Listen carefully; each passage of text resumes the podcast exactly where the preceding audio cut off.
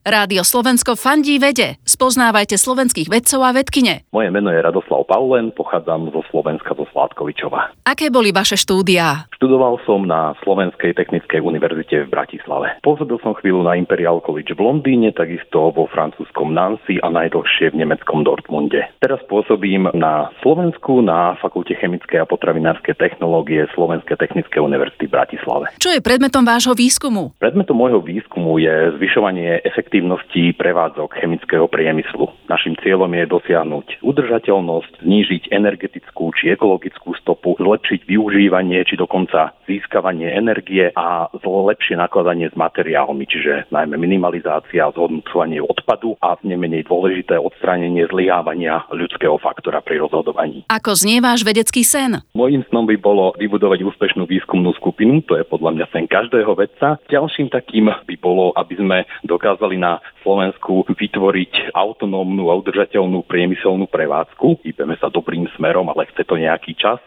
A posledný taký globálny sen je, aby sa na Slovensku robila svetová veda. Rádio Slovensko fandí vede. Klikni žijem vedu SK.